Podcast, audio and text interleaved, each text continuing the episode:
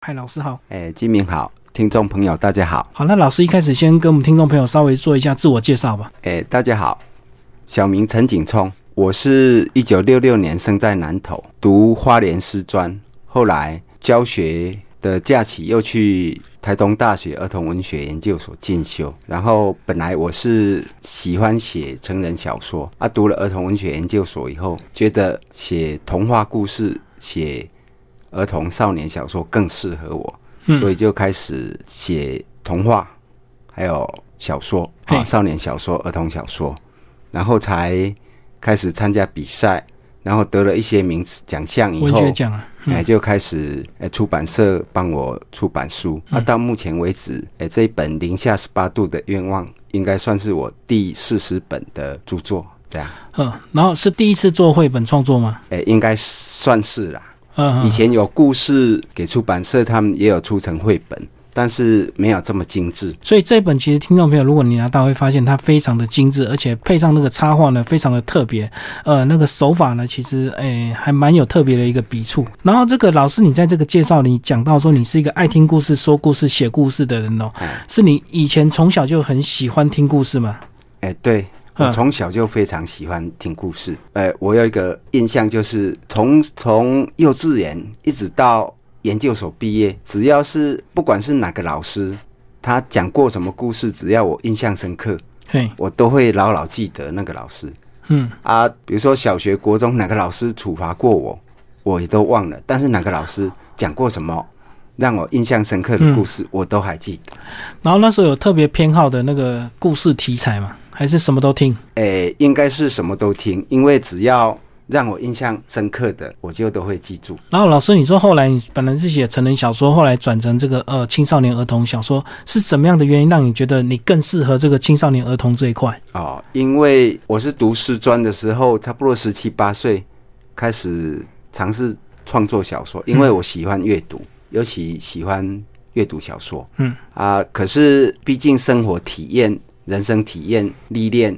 都很欠缺，嗯，所以年轻的时候，呃，写小说大概有一半以上都是靠自己想 象，嗯哎啊，所以写出来其实真实感不够。嗯，我觉得啦，文学应该是从生活中来啦。 自己的经验开始。对，哎、啊，所以因为生活体验感受不够，写出来的东西就觉得说，哎、很虚浮，没有摸踏实啊你。对够踏实。啊，后来呃，因为到小学服务嘛，嗯啊，接触到了都是很天真的小小朋友，嗯嗯啊，我发觉小朋友很喜欢听故事，所以我我就把从前自己从老师那边、从长辈那边听到的故事，印象很深刻的，我都转述给他们嗯嗯听，他们一样很喜欢。然后后来，呃，台东大学成立台湾第一所儿童文学研究所，嗯，我就想，也许我可以去念看看。后来就考进去了。是考进去以后，因为当时我们所长创所的所长林文宝教授，他布置了一个非常良好的阅读环境，收罗了非常多的儿童文学的嗯书籍这样。哎书籍，不管是童话啦、小说、散文啦，嗯，哦，童诗都有，诗歌都有。那我们到那边随处可以阅读到很多很多的那个儿童文学的经典作品。嗯嗯，啊，后来我就觉得说，这个才适合我。对，因为我觉得特别喜欢，而且一读印象就非常深刻，所以我就开始呃创作童话故事，嗯嗯。然后创作到现在多久的时间？应该差不多十七八年吧。十七八年累积四十本的书，量算是蛮大的哦。说大其实也不大啦，因为儿童文学有时候一本绘本一个故事几百个字嗯啊、几千个字就是一本书。啊，所以人家说，经常跟我说，哇，你不简单哦，写了四十本，我都笑笑的说，其实四十本只是拿来当枕头而已啦，叠起来也不是很高啦。哎，嗯哦，有些绘本这个字数就比较少，对不对？哎，那接下来我们就来聊这本书了，这个《好零下十八度的愿望》，这个是有以前你曾经看过哪一些的一些原型去把它改编的吗？哎，没有，嗯，因为我们儿童文学创作其实讲究的就是都要原创。是，哎，也许别的故事也许会触动我的灵感和发想，故事的发想。可是，呃，我们写出来的故事都是原创的， 对啊，因为这个绘本讲的是这个冰雕展的一个故事啊。那我想说，哎、台湾也不可能下雪啊。哎那，老师是不是看了一些欧美国家的一些这个北国风情，然后才有这样的一个想法 呢？嗯也许吧。我记得我国中的时候就找人家借了那个无名氏写的《北极风情画嗯嗯》，嗯，哎，偷看那个，其实那个不是适合中小学生阅读的小说啦。嗯啊啊！然后后来也阅读过那个川端康成的那个《雪国》，嗯然后我就觉得说，哎，那种感觉给我留下一种蛮深刻的印象嗯啊。其实我这个故事本来我是想要写一个童话故事，那童话故事哈、很重要的是它里面的角色有它的悟性嘛，哦啊，你写比较悟性比较新颖的，就会比较有创意，嗯嗯，因为我们写故事蛮注重创意。对，然后本来我是要写冰雕展览场里面的一只冰雕老鹰嗯飞上天际去翱翔，实现它翱翔的愿望的一个故事。哦，对，它被创作起来，它本来是固定在冰上面，对那就一直想要这个飞上去，就对。对，所以这个字数相对来绘本来讲算多，对不对？哎，算是多的。 那以这个儿童小说来讲，又算少了。哎，对啊，这个是其实它这个故事我是偏向有一点用小说的那个笔法来创作这个童话故事这样。好，那老师是不是先简单先把这个呃小说大概介绍一下？这个绘本里面的故事啊，应该算是童话故事啦。哎，好，因为这个故事也是我创参加那个童话创作比赛得首奖的一个故事了。哎，那这个故事大概是这样，就是北国的冰雕艺术家凿冰老人，啊、他苦苦等候寻觅，终于为自己的冰雕艺术找到传人。嗯啊，想不到这位勤奋的学徒竟然穷得买不起保暖的手套。嗯啊，在努力尝试冰雕创作的同时，居然把自己的手指都冻坏了啊！为着自己小小的轻忽，这个凿冰老人懊悔的心都快淌血了啊！就因为缺少一双手套，害年轻人的愿望破碎了，然后他自己的愿望也跟着破碎。早知道他送那套冰雕工具给年轻人的时候，应该更体贴一点。多送一双保暖的手套才对啊！嗯我用童话故事来呈现这一则人间故事，啊，让无可弥补的遗憾得到升华，希望带给读者满怀温馨。然后老师这个看到书印刷出来之后，看到南军老师的这个呃插画作品，你自己怎么感想诶、我觉得还蛮符合我想象当中的画面？北国的诶、感觉还有画面。那其实这本书最后是冰雕老鹰，他有一些他的想法，他一直想要说一些事情。那这里面是有象征什么意义吗？这个呃冰雕老鹰这个角色，冰雕老鹰其实它就是代表一个艺术品或是创作出来的作品。那不管是任何形式的创作啊，其实原本都有加进创作者他自己的嗯那种想法还是念头在里面。可是读者啊、欣赏者的眼光，也许就跟创作者毕竟是不一样的。对啊，所以可能解读作品的时候会有各式各样的面向，嗯还有想法啊。因为这个是童话故事，嘿，那童话故事其实就是一种万物有灵的那种想象幻想。嗯啊，所以冰雕老鹰还有里面的所有的被其他创作者创作出来的那些作品，都可以有他的思想啊、啊，他们彼此可以沟通，对，只是说他跟人是没办法沟通啦，因为童话故事如果人跟这些没有生命的东西，哎、可以交流的话，那会给人家觉得格格不入，错乱可能哎、嗯读者会觉得不合理，就读不进去。但是冰雕作品，他们自己本身可以有他们的对话，嗯嗯因为我们人没有办法跟冰雕说话，但是你不知道说冰雕跟冰雕能不能说话，嗯，这个就好像说我们人没办法跟蚂蚁说话，但是蚂蚁跟蚂蚁之间能不能说话呢？对啊对啊当然可以啊，嗯好、啊，这个是一种万物有灵的观念了、但是写童话故事就是要掌握到里面要写的那种悟，就是角色的那种悟性啊、嗯啊。但是如果这个悟性你越难发挥的话，就是你要比如说冰雕要来写故事，其实是还蛮蛮困难的嗯，啊。如果可以把它写的，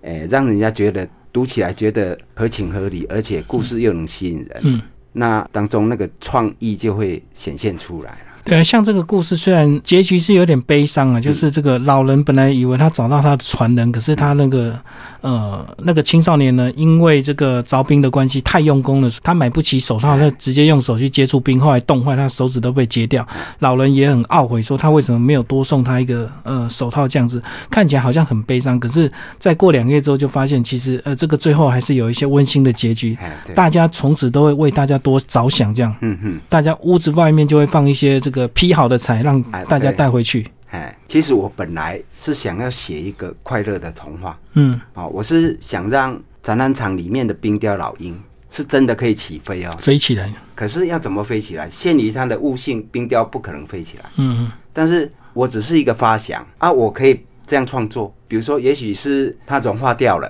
嗯嗯哦，然后化成水蒸发起来，然后变成云，嗯，云对也可以变成老鹰的星那座。种哎，它的样子，然后它就可以在天空翱翔啊、嗯本来我要写的是一篇快乐的故事，嗯可是那天我开始要创作的时候，我就看到当天的新闻报道啊，那一阵子好像新闻一直在探讨我们台湾贫富差距过大，嗯嗯然后年轻人面临低薪的困境啊，然后房价又非常高，嗯好、让年轻人以后的那种生活好像变得碰到了非常大的一个困境对，啊！我看完这个新闻以后，我开始写童话的时候，我就想到我的小孩子也都还在读大学、读嗯高中，所啊以以我后他们也我是教的受学害生者。 对，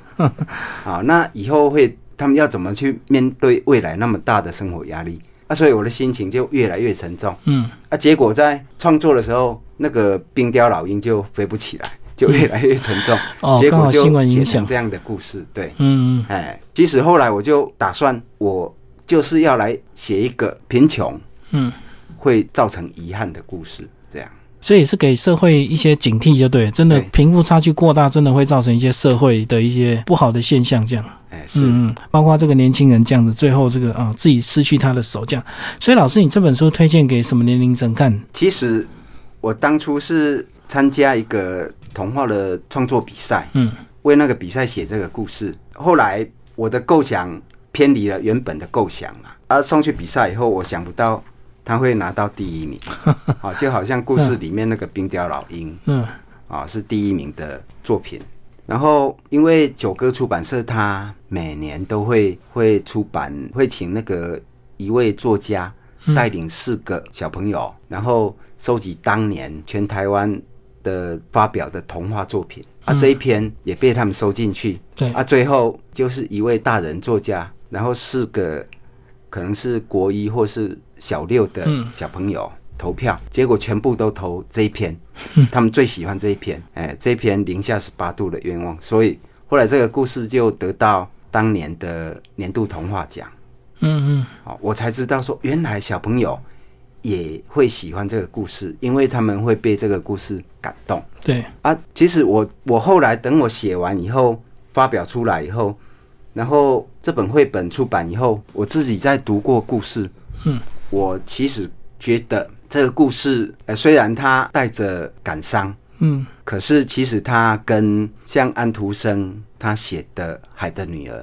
就是我们常说的《人与公主》那个故事。蛮类似的，《人与公主》，我记得那个故事，我是在小小学三年级的时候读到那个故事。我一看到那个《人与公主》对王子的爱情那么坚定，哦，那么愿意为王子牺牲，我就深深的被他感动了，一直希望说人与公主跟王子的爱情能够得到圆满的结局。嗯，因为小孩子在阅读故事通常会这样，可是到最后想不到竟然是人与公主，因为没有办法跟王子结合圆满他们的爱情，结果人与公主就是要化成海面的泡沫消失掉。嗯嗯然后他的那些人鱼姐姐们怕他生命消失掉，所以又去找海巫婆，用他们的金色头发跟海海巫婆交换了换一把尖刀，说只要他把尖刀交给人鱼公主，说你只要把尖刀刺进王子的心脏，你就不会死，你就可以回到海里跟我们快乐的生活。你的那双腿又会变成人鱼的尾巴，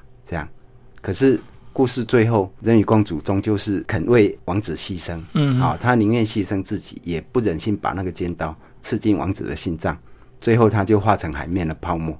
消失掉。我记得那时候我读完这个故事，我心里面非常的难过，因为人鱼公主她的爱情是那么高贵，嗯，可是她竟然得不到一个好的结局，对，所以我心里面一直耿耿于怀。然后就好像那把尖刀是刺在我的心脏一样，非常难受。这个印象我非常深刻。可是以当时读这个故事，不晓得是哪一个人改写的，还是哪一家出版社出版的，我忘记了。可是等到后来我读儿童文学研究所，我读到安徒生原版的那个《人与公主》原版的故事，片名叫《海的女儿》。后来我才知道，哎呀，不对呀、我小时候是被那个改写那个故事的作家伤害了。为什么？因为他把故事的结局就结束在人与公主化成海面的泡沫消失掉。嗯，一个拥有这么高贵爱情观的人与公主，竟然会就这样消失掉的话，这个对小孩子来说，其实是心里面的一种打击。伤害太大。哎，嗯，对、啊，所以安徒生在故事的最后，其实并不是人与公主就消失掉哦，他故事的结局是，原本人鱼是没有灵魂的，可是因为上帝被人与公主那么高贵的爱情感动了，所以就赋予人与公主一条不灭的灵魂，然后升华到天上去，也就是说，她变天使了。嗯嗯，啊、啊，这样才对啊！所以安徒生才会被世人尊称为人类灵魂的工程师嘛。嗯即使他对小孩子的那种心灵的成长是很注重的啊、嗯啊，所以我写这个故事的时候，那时候写到年轻人的愿望破碎了，那个找病老人的愿望破碎了，然后那一座岛第一屿名破的碎冰雕作品也破碎了，嗯所有的愿望都破碎了。其实我也知道说，如果写到这里，小孩子读了会心里面是不好受的，嗯嗯，所以我我就在后面再再写了那个燃烧的愿望，希望把把那种因为贫穷然后造成的遗憾，嗯，这种伤感让它升华啊、希望说读过这个故事的读者，他能够也感情跟着升华，然后把他的那种感情引导到比较温暖的、温馨的，能够去体谅那些穷苦的人家的那种心情，这样。哦，原来是这样哦哎，不然是我一直以为说它破碎之后，为什么后来最后还会有那 个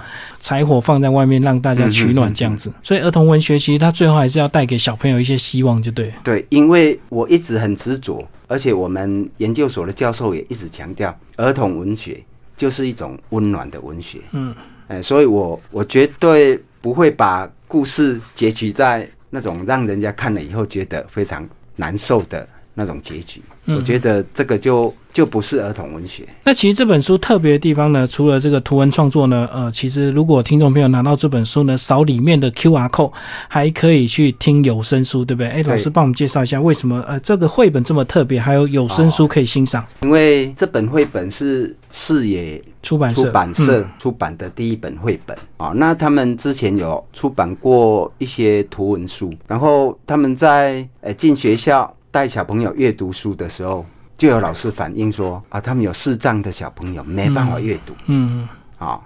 那怎么办呢？结果老师念给他听，对，哎，所以出版社的发行人 Kiki 他就想啊，应该要有一个方式来方便视障者啦，或是说不识字的，嗯哦，还是无法阅读的人听故事啊、哦所以他们就有了这个发想以后，后来就请人家把这个故事录成有声书，嗯，哦，所以呃有一个 QR 码就放在那个书名页的右下角，嗯，啊，到时候你只要用手机扫一下对， QR 扣一下，然后就可以连接到那个有声书，就可以马上播放出来，哎、给没办法阅读的人来阅听这个故事，嗯，嗯算是一个创举吧。那我们今天是邀请到我们的这个文字创作者陈景聪老师为大家介绍《零下十八度的愿望》，然后这本书呢是由视野出版社所出版，然后搭配这个南军老师的这个呃绘本的一个创作。那听众朋友有兴趣，欢迎找这本书来读。那最后请这个呃陈老师来帮这个绘本做一个总结。呃，很荣幸，就是这个故事也获得那个台北市民交响乐团哦、嗯他们的欣赏。后来他们就跟视野出版社合作，然后就把它改编成一出音乐剧，嗯儿童音乐剧。嗯，啊、然后这次演出的规模比往年更庞大一点。嗯，啊、这个已经是台北市民交响乐团第二十场，就是娃娃兵进音乐厅的那儿个童音乐剧儿，童音乐剧。然后这一场是特别盛大，因为里面有很多的那个演奏啊，必须要要有一百人以上的嗯嗯那种演出，才能够把那个气势把它衬托出来。像那个华格纳的女武神，嗯那个交响乐、啊，所以这次他们演出的场面比往年更盛大，交响乐团就超过一百人，然后加上那个儿童剧的演员十几个人，然后芭蕾舞团可能有二三十个，嗯嗯，所以总共演出的人数就超过了一百五十人以上，还有工作人员那就更多了。嗯嗯哎啊，呃，之前三月份已经在台中歌剧院演出，那一场是爆满。那今天就是四月十二日晚上七点半，也在台北的国家音乐厅演出，就在今天。非常谢谢我们的作者陈景聪老师为大家介绍他的呃绘本《零下十八度的愿望》，然后这本书是视野出版社出版，谢谢。